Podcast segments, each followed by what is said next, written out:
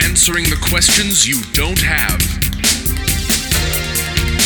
Deep conversations in the shallow end. Two men with lots of ideas and less than an hour. Intelligent-ish.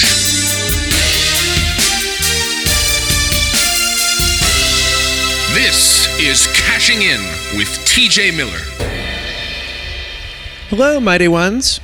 I'll be headlining Rooster T. Feathers this week in Sunnyvale. That's Thursday through Sunday, March 5th through 8th. T.J. will be at Hyenas in Texas for those same dates. T.J. and I will be back together again in Houston at the Improv, March 20th through 22nd. And then the following week in Columbus at the Funny Bone, March 27th and 28th. I'll be headlining that Sunday, March 29th in Columbus. So come on out and say hello. We always enjoy meeting you, and enjoy the podcast. We were in Snowbird. Oh, this is the story of the bad parenting. Because once, Cash brought me out into the middle of the ocean. Where was that? In La Jolla. It was in La Jolla, California. It was? Yeah. When? Absolutely. It was. We did San Diego together.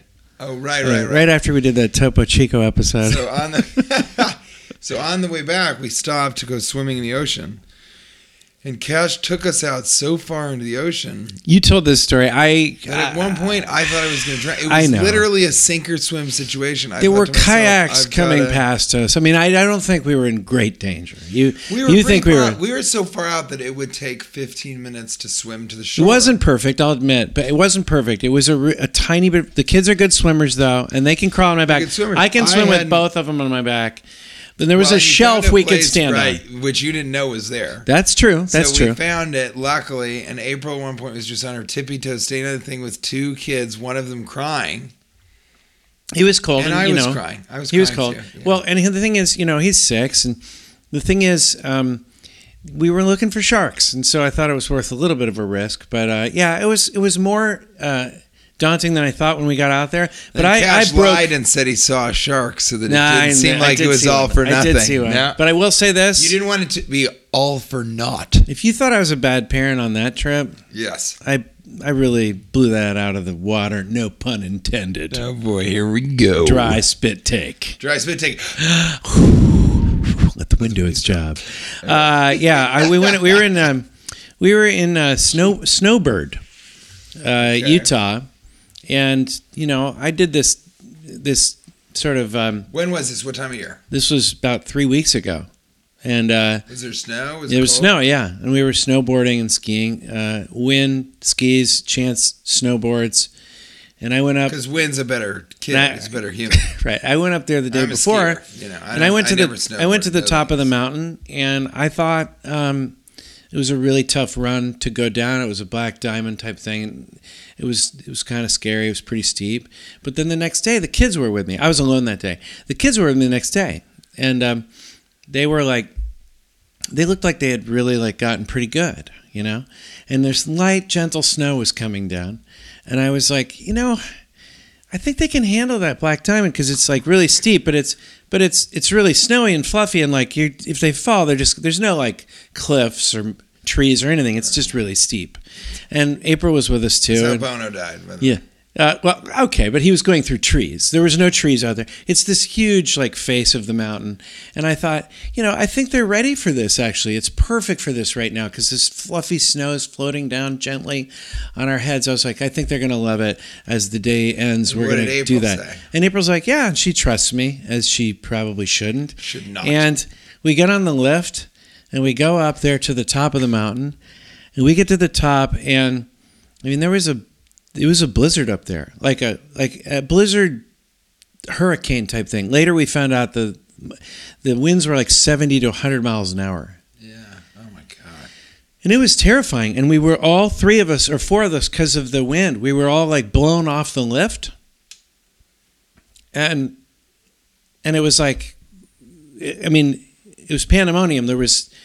The ice was shooting into our faces, just ice. Right. The wind was blowing so hard we couldn't even get back to the lift. or I didn't think I could get us back to the lift. And I was like, I got to get us off this mountain. I mean, it was like right away, it was like, this is really serious for two little kids. And my wife, who's not an experienced skier. And I'm like, I have to get us off this mountain. And I'm trying to... You're a pretty good skier.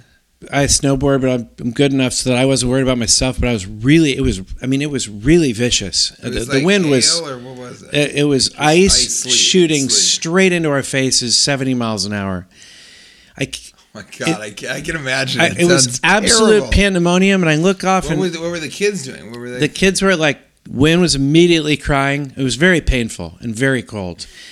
April was freaking out, and I saw her in the distance because we kind of went ahead. We slid. We flew off the lift. We all fell. We flew down the mountain a little bit, slid down the mountain.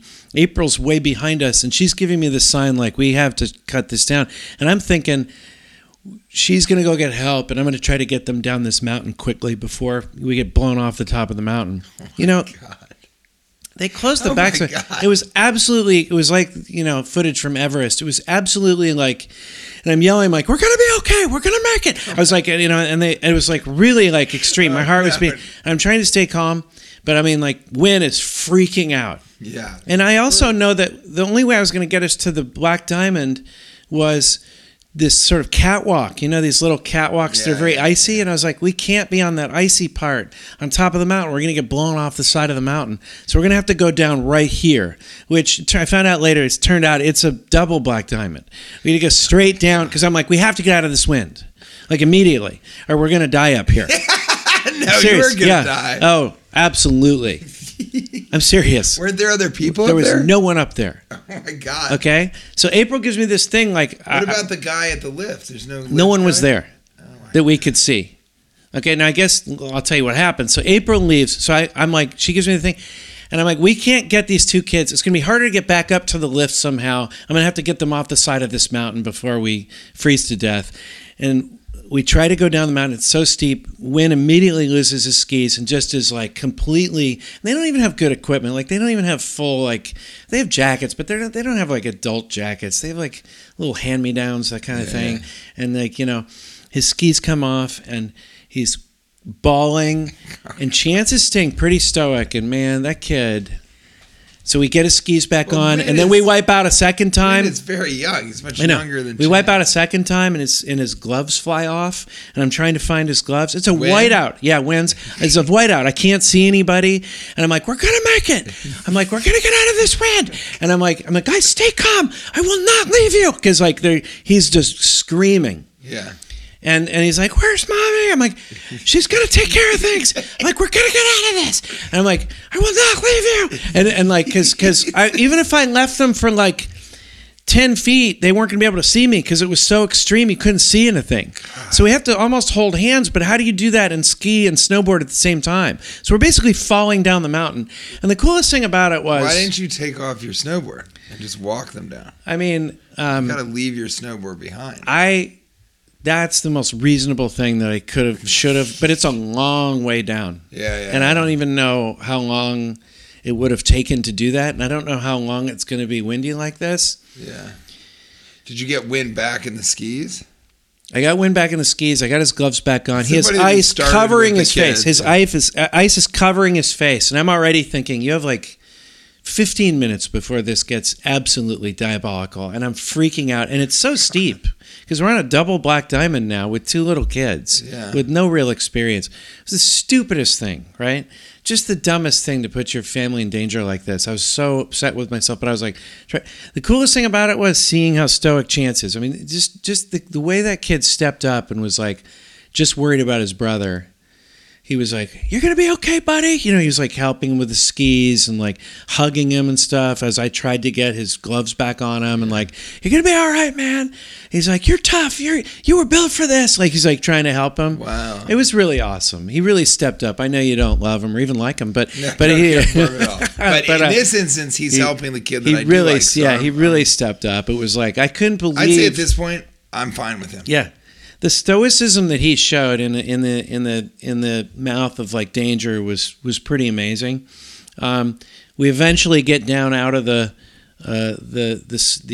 windy parts, the hurricane parts.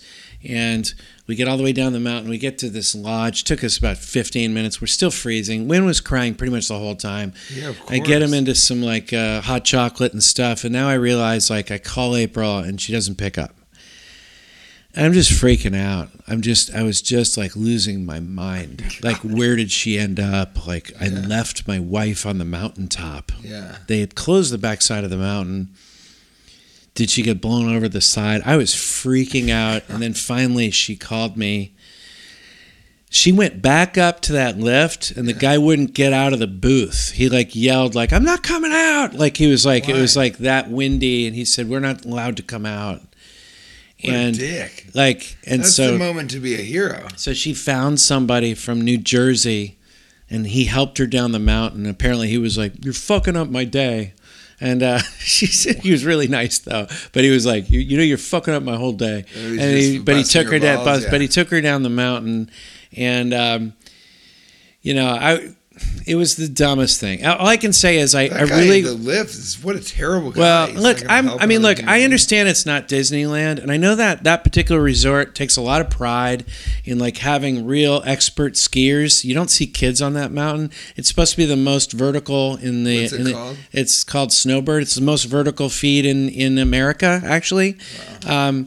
It's real up and down, and the thing is, I understand that I did something stupid, but at the same time, when you close off the backside, I'm surprised no one before we got on that lift was like, "Hey, it's a fucking hurricane on top. Maybe you guys shouldn't go up there." Yeah. Like, I'm surprised if they closed the backside that they let us go up there.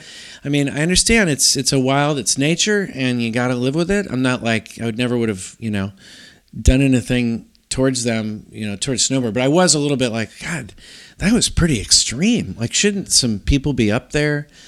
We got thrown off the lift. The wind was so strong, we didn't get off. That guy should have gotten out of there and helped. But, the end of the story, of course, is that Wynn lost his nose to frostbite. And that's just... But you know what? The end of the story really stepped up. I think it's great. The end of the story is all they did was go to school and tell their friends they did a double black diamond. And all it is, when you have a terrible, difficult thing you get through, all it becomes your worst moments in your life become your best stories. And I told him that's always true. Now, if you get through your worst moments, and that's what I think when I'm having a terrible show, I'm like, this is just going to be a good story eventually. Yeah. Like in 45 minutes, this is over, and this is going to be a funny story that no one was listening to me because life adversity. Usually, you end up saying, getting through that was the best thing that could have happened, and it makes you feel better about yourself. Like everyone stepped up in their own way, Chance showed himself to be a real hero. So you abandoned your wife. Wynn showed a lot of heart. April found out how to get down there, and Wynn lost his nose. Wynn showed a lot of heart, and I said, guys, this we'll all learn from this. This won't happen again. We all learned that you can't just go to the top of a mountain when it's snowing. And did the other kids really impressed that they had done a double black diamond? Chance, I told him, I go, the one thing you have to remember is no one cares about your stories about your trip, and he was like, Dad, I told the kids at school and. You're right. No one even got to the end of the story. Really? Yeah. People don't love to hear about. You know what? People are so selfish. All they're doing is thinking about themselves. They're not thinking about me and how great I am. Why would people? If people spent more time thinking about me and not themselves, selfishly thinking about themselves, then I think they'd be a lot happier. But that's I'm just a guy that tries to tickle people with my. With my mind, and my stories, and my words. Sure. We have a great thing that we do, and I don't know if you've noticed on the podcast, but we have this thing, it's called Conversation, where we both talk, and then the other guy listens, and then it's like, and sometimes I'll listen, and then it's like a... Well, and then other times you'll talk, and often I'll be listening, and then occasionally we'll both talk at the same time, but then we'll stop and both listen and wait and see who's going to talk again. Yeah. The other person usually listens. And sometimes we understand each other, sometimes we don't, but that's not the point. The point is we're making the effort to communicate. Uh-oh, here come two guys on a Jeep Gladiator. Oh, look at that. I'm loving Gladiator. Oh, boy. It's like a Jeep, but in the back there's a truck bed. Don't come and knocking if this truck bed is a rocket. Ooh, look at those two guys over there. Is that the fella from Elvis' Christmas Party? Hello. Hi. Oh, boy, you ever been in a Gladiator? I'm talking about from behind, not from front. Watch out for my Gladiator breastplate. Who said breastplate? I did. Hey guys, thank you. Yeah, this is so embarrassing. That Cash. Really was. Those guys in the Gladiator. Those two guys are my father. Both of them? Yeah. Wow, I did not know that. Ouch. But it's not. It's wild stuff. It's not. Is that the wrong time for it's that? Not, no, it's not. It's not that I. It's not that I have two fathers. You know, my two dads. That type of thing. That's not the case. It's that my father is two individual, effeminate men in the back of a Jeep Gladiator. Yeah. So when I was born, he wasn't able to be in the delivery room because the Jeep Gladiator is a very large car, and so him being I didn't know they had two effeminate men. Yeah. In the back of a Jeep Gladiator, he had to wait in the parking lot, which I think was embarrassing for him. So that there is my father, two effeminate men in a Jeep Gladiator.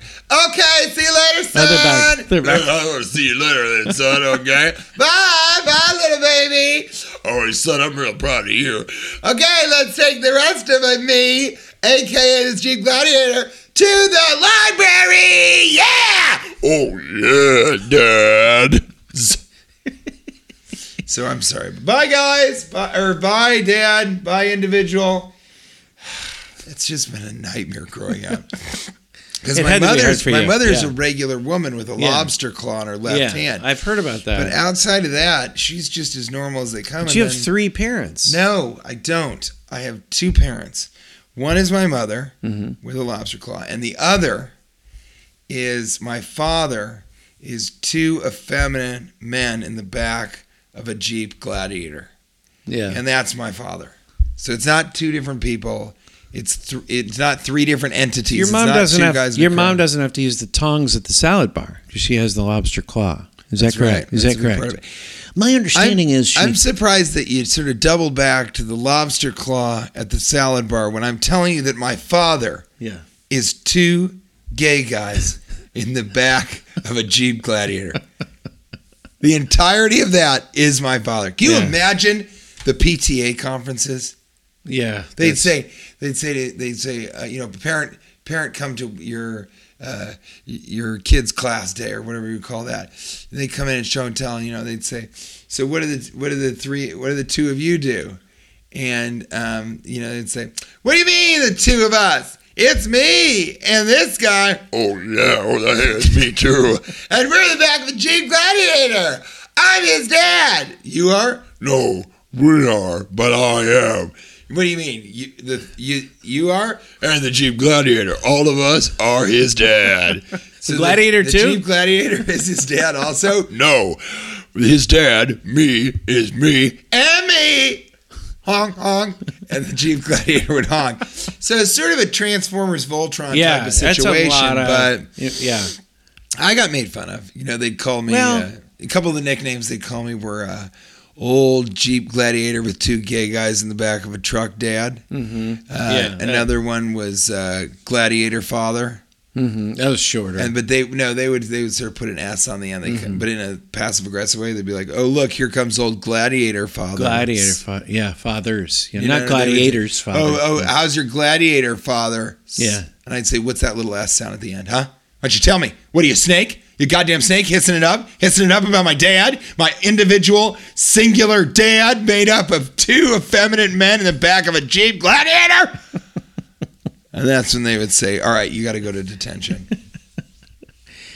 Well, I didn't know any of this about you. I feel like I knew everything about you at this point. We've done this show for so many years, and then find out something like this. You thought you met my father at the wedding. This really shapes my... Yeah, this shapes my... Listen, you thought you met my father at the wedding, but that was actually an actor I paid to hire someone else to pretend to be my father. Okay. But the guy that he paid to be my father didn't show up, so... You paid someone to pay somebody else. So the actor that I paid... You had a middleman. Somebody, So it ended up that the middleman actor had to impersonate my father. I'm starting to understand. And that was weird because he is, as you saw when you met him, he's 4'3", and he weighs about 240 pounds. Which person? The person you hired or the person you... The person I hired to hire the actor to impersonate. Yeah.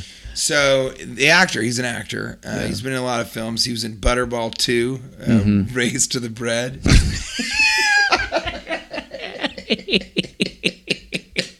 He was in...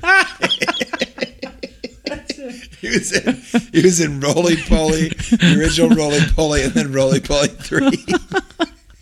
He skipped Roly Poly 2. He didn't think it was going to be a franchise, but they brought him back for 3. And then he was also in Tommy Tumbleweed Goes to Pioneer Town, and that was he in the sequel to? Was he in Yentl 19? He might have been in Yentl. I think he was. That was Yentl. He did a cameo. Yentl 19. He did a cameo in Yentl 19 is a meatball. Just a big one. He called himself a not so spicy meatball. And then he was in a couple things. Frankie Smacker, Electric Boogaloo 2. I think he might have. No, you know what? I don't think he was in that one. He was in Boulderado Springs, Return of the Wet Cookie. And that one is actually another actor who that guy was, I think, 4'6". Wasn't he? But he weighed 300 pounds. So well, I remember when he was 300 pounds. Because wasn't he the lead? Wasn't he lead in the movie Heartland Daddy? Heartland Daddy, wasn't he? Yeah, well, that was a great movie. No, Heartland Daddy. He played an ottoman. Remember the guy just walked around with a swizzle. An ottoman in he that walked one. Around with a swizzle stick the whole movie. That was quite a film. But remember Walking Tall? The guy walked around with a bat the whole movie, but this one, Heartland Daddy, walked around with a swizzle stick. Yeah, a swizzle stick meaning like a Twizzler? Yeah, a little swizzle stick that you mix your drink with. Oh, right, the swizzle stick. And he would just be whipping people upside the head with that thing. Yeah, well, lethal. Lethal. Those can be lethal. That's 46 Degree Murder. Lethal Weapon 7, Heartland Daddy version. Yep. He played a grenade in Flambo 6: Return of the Flamboyant Rambo, who likes flambe. So that was a big one. Yeah, that one didn't do well in the theaters, but it was great.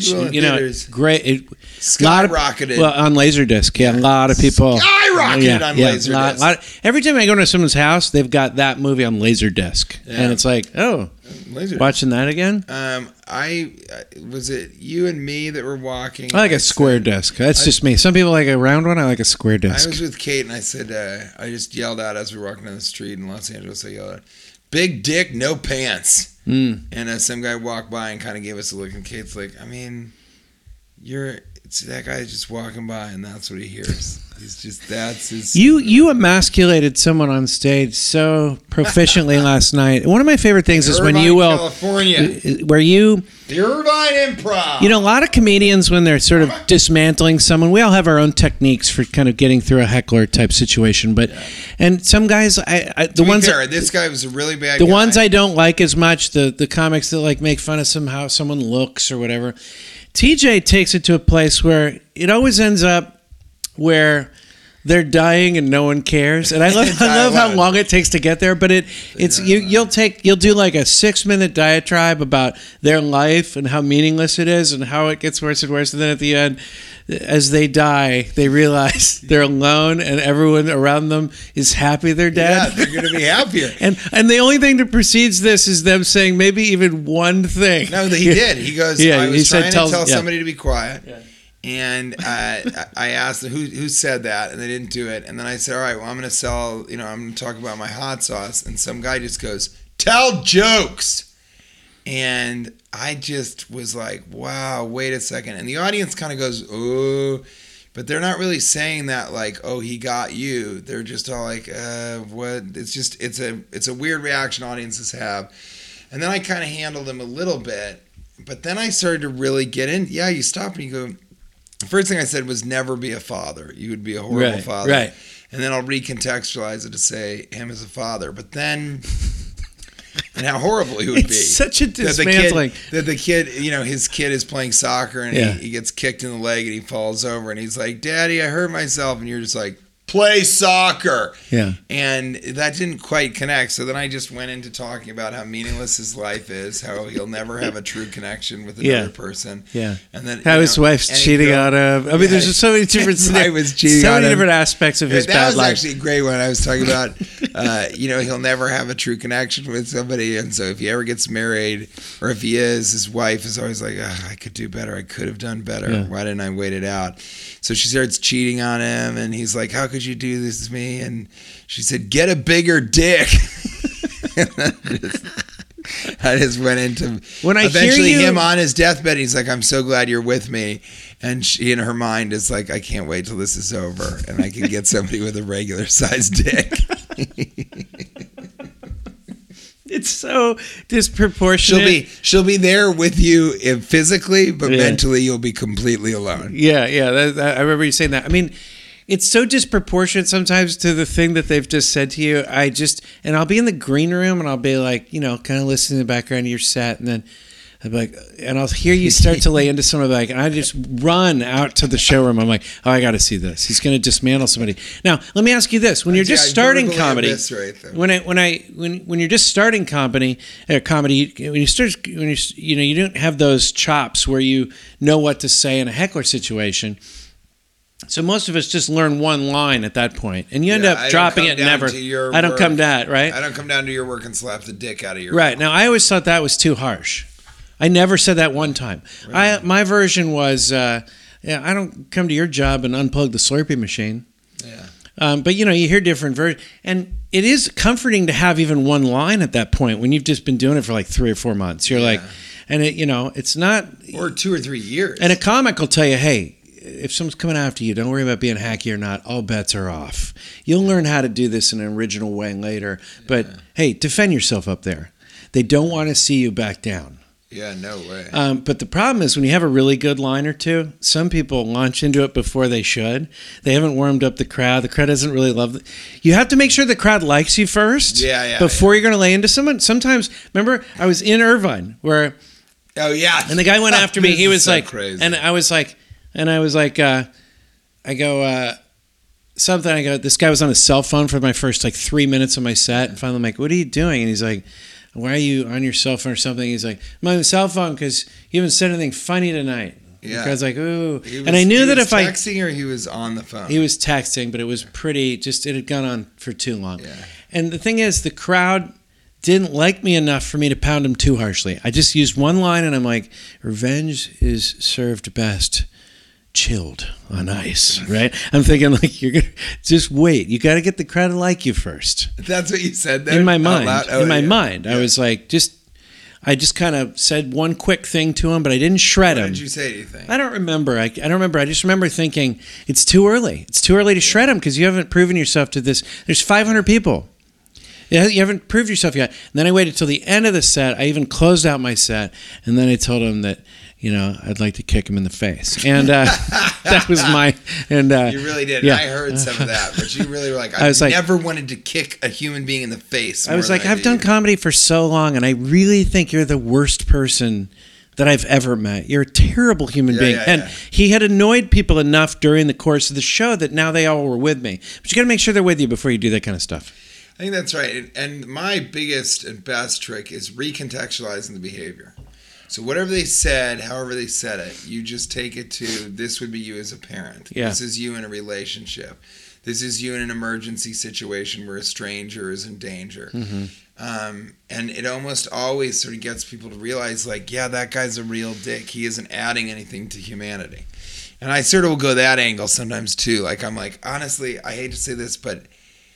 if you died, the world would be a better place. Yeah, that's always good. It just would. And I'll go, if there were no repercussions, I would kill you. I would, because it would be for the betterment of everybody else. That's 27th degree murder. When you actually... no repercussions, you kill somebody that's better for humanity. You reverse hackle people to death. Yeah. Let's do something we like to call triple banger lightning round. If you have no sense of smell, is that enough to get a handicapped parking space? If your nose is stuffed up for long periods of time? I mean, what are the parameters on this? I think if physically you can't smell, I think you can make a thing where it's like, I mean, I don't, if I get out in the middle of the parking lot and I don't smell any exhaust or somebody's honking their horn and I don't smell it, what am I going to do? My smell is so bad it affects my hearing. So I may not know where the other cars are. Yeah, I think my whole depth perception. You could make a case for that. Been thrown off. It'd be interesting to hear. And I wonder how many people have been. I'm going to look this up too. How many people have been born without a sense of smell? Because you think that's even a real thing? It some people have much better smellers than others, and that's one thing I love about better smellers. And I'd like you guys to know that the old Cash, Cash calls noses smellers. Well, you know, I used to be a physician. You know, that was actually what got me fired. I'd walk in and go, I hear your smeller's all stuffed up. Because you did rhinoplasty. They don't like, they don't say, boy, you got quite a smeller on you. Let's see if we can get that smeller a little less smelly. Meet me in the alley. I'll be in the back of the Jeep Gladiator with two effeminate guys. Gladiator. I really do think it's good to marry. So I love my wife. One reason is because she doesn't smell that well, and she isn't the greatest smeller, and it takes a lot of pressure off me. They don't have to be showered all the time, and she doesn't have a good sense of smell. That's good to be married to someone that doesn't smell that. Like, they don't have a great smeller. It's true. Cade and clogged up honker. Yeah. Dog. Yeah. Cade and I have a strange thing where if your pheromones match really well, the other person doesn't smell bad to you. So when she has really strong body odor, I smell it and it doesn't smell bad. Doesn't bother me at all. Her breath, when it's bad, doesn't bother me. My wife has never had bad breath. To me, it doesn't bother me. Yeah, you're right.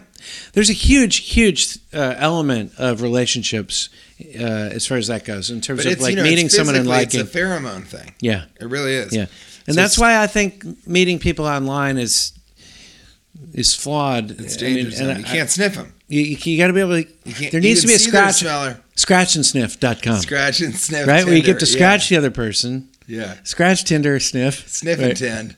Sniffandtend.com, where you can sniff the other person and get a feel for if it's going to, because smell is important. It is. Studies suggest that approximately 1 in 10,000 people are affected by congenital anosmia. Clogged up honkers. This includes people affected by isolated congenital anosmia, no additional symptoms, and those with congenital anosmia caused by specific genetic disorders, such as Kallman syndrome or congenital insensitivity to pain. So what do you have to do to have the pheromones come through the computer? How long is that going to take? Osmotic. She isn't able to smell. Congenital anosmia, being born without a sense of smell, is a rare condition. Acquired smell loss is more common. Wow. Life without a sense of smell can be a grayer, scarier place. Well, I think you get a handicap space. I think you have a handicap space then. I think that works. You know, this is true. Look at this. Pradhan is afraid she won't be able to stay safe if she lives on her own. She isn't able to smell. She can't tell if milk is sour or if she's burning something on the stove or if there's a gas leak, and that worries her. It actually didn't even strike me as being a big deal until I got to college. Her family did her smelling for her back in New Jersey. Now that I'm searching surrogate for smellers or place, seriously, that she had surrogate smellers. Yeah, place to live as an independent person. I find more and more the sense of smell is crucial to how we live our lives. She doesn't know. She thinks she was born with it because as a child she said she liked to eat and ate a lot. There is a point where she lost interest in food. When they have a smell problem, food doesn't taste right anymore, because eating and smelling go hand in hand. So I think you could say, look, this is pretty food, this is a pretty big deal. And then if they say, well, is it really that dangerous for you? So, I can't tell if a car is coming or smell if there's a fire. And when I have Chinese food, it's really bland. And then I think the cop will take pity on you, because Chinese food is very flavorful. It extremely. But if you can't sniff it, you won't whiff it. And I'll tell you what, you're just going to jiff it. This is Bebo Hip Hop with rhyming words that don't make sense. And that's my 2 cents of smell. Hit it! This is Dinky Frost on KMBC. The Taster. The Taster. The sniffing. Hey, let's move it along to Essential Questions of Human Nature. This is Sniff 106. The smell. Let the honker do its job. Why Essential Questions of Human Nature? Why are we not riding bareback on the track? Like, why horse racing? Why do they have saddles? It'd be more exciting if they were riding bareback. I think it's really hard to ride bareback. Exactly. Those jockeys flying off the horses. Grow up on a horse farm. But to see the jockeys flying off the horses, it seems like that'd be exciting. Like I I feel like it'd be a good thing. It's like a car race where the guy gets thrown out of the car. Like, yeah, that's bareback. Everyone knows that bareback is the more macho way to ride. Right? I mean, you can do it. I think the saddle. This would be a good one for bareback. Tuck the Ruckus. Bareback racing. Tuck the Ruckus. He, I don't even know if he can ride bareback. You know, I think the saddle is just such a Western European thing. We had a friend. I would like to see bareback. That's the way the Native Americans did it. We've talked about the horse thing a little bit. We have a friend that didn't come to our wedding because she couldn't afford it, but she has a horse.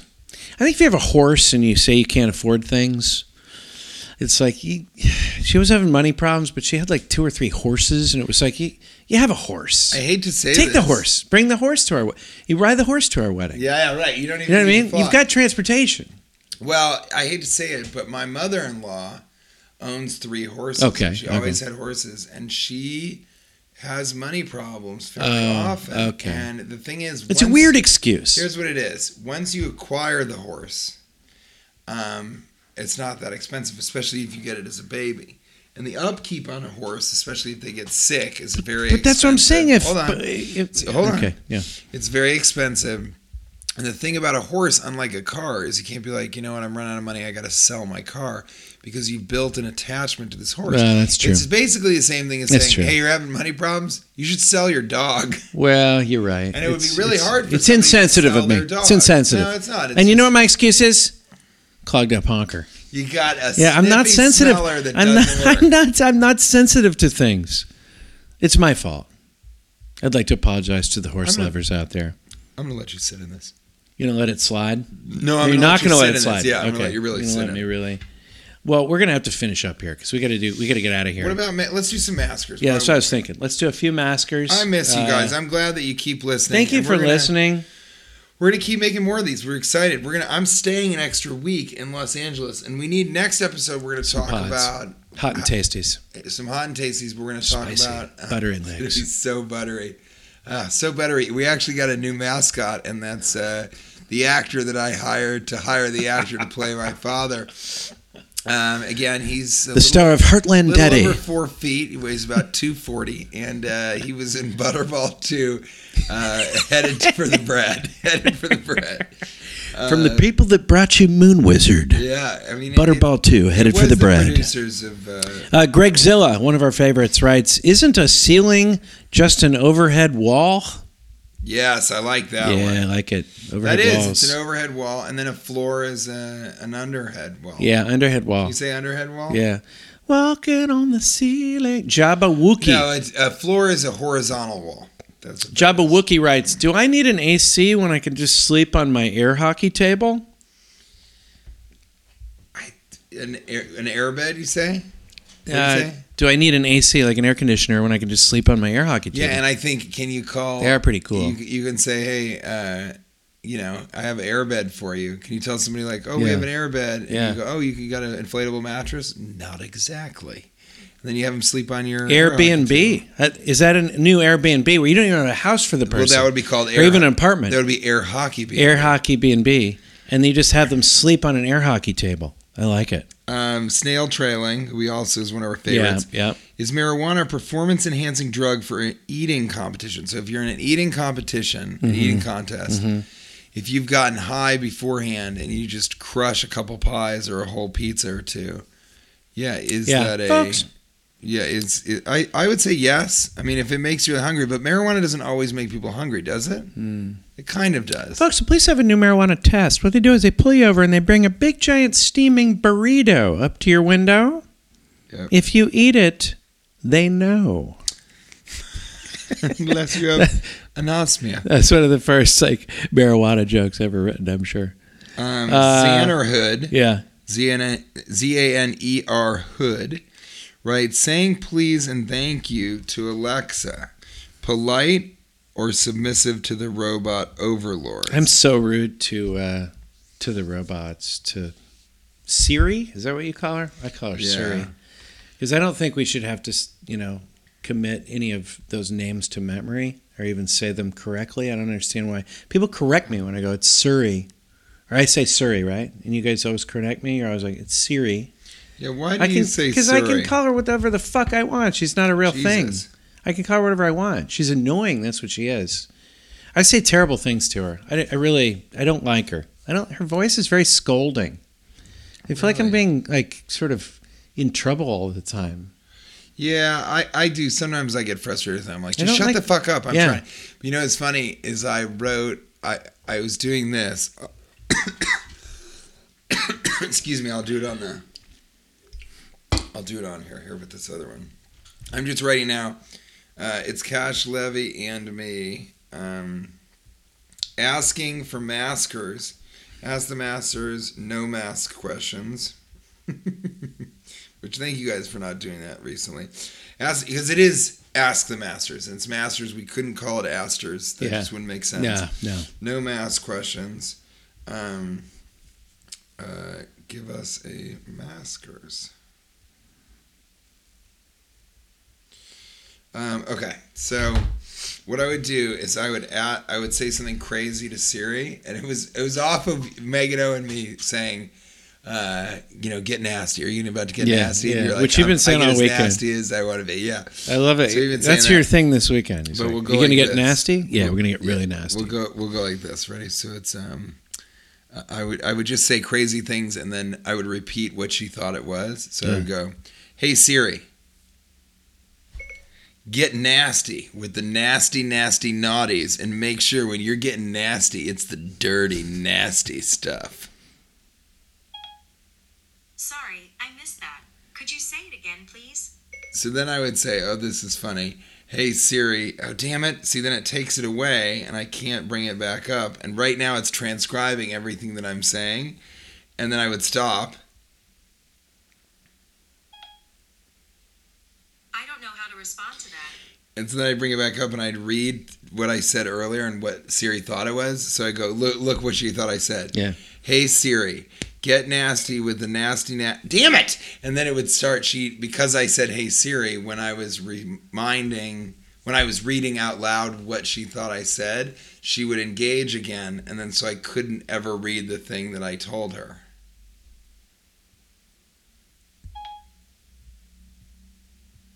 I don't know how to respond. See, it's a bad relationship. That sounds like something someone would say in a bad relationship, where you're at lunch and you're like, "Do you like to get nasty?" See? Is there something else I can help with? Yeah, no, there's nothing you can help with. I'd like you to help me get real nasty. I'm talking about the nasty daddy, nasty style. You got to get naughty, nasty like a daddy that's the nasty one. He's slapping his nasty ass and showing people how you can eat grass. Yeah, he's talking to you like you're a cow. Fuck it. You know what it is now. Siri's got a big old wee and she got to go 3. That's it.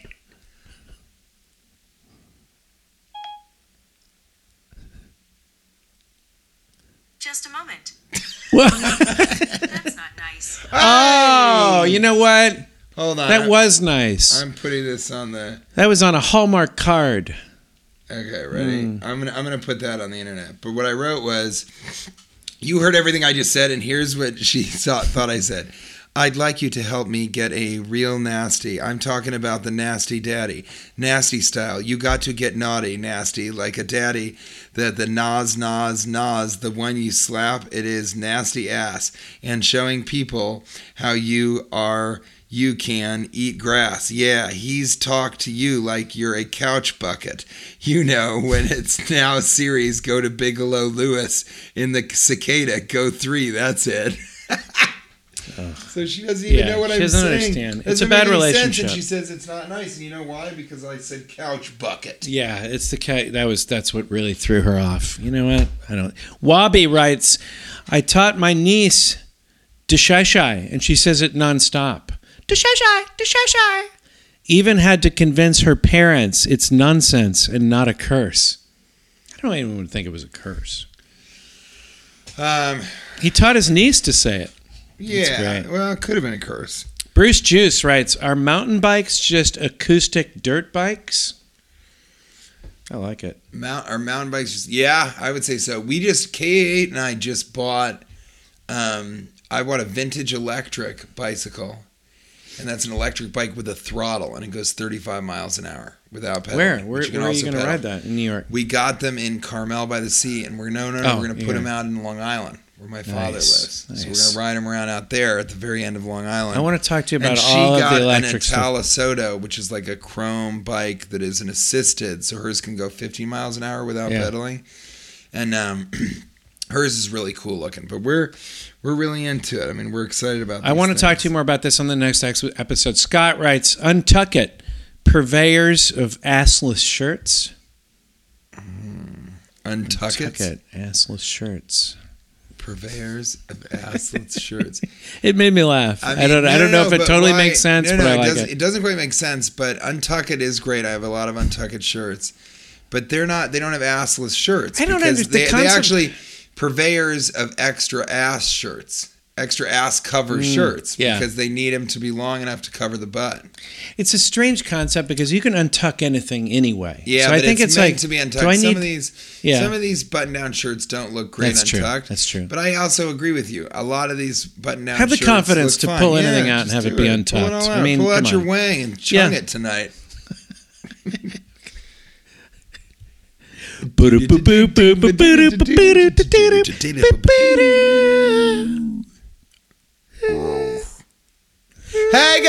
it's me on a Jeep Gladiator. Oh yeah, honk honk.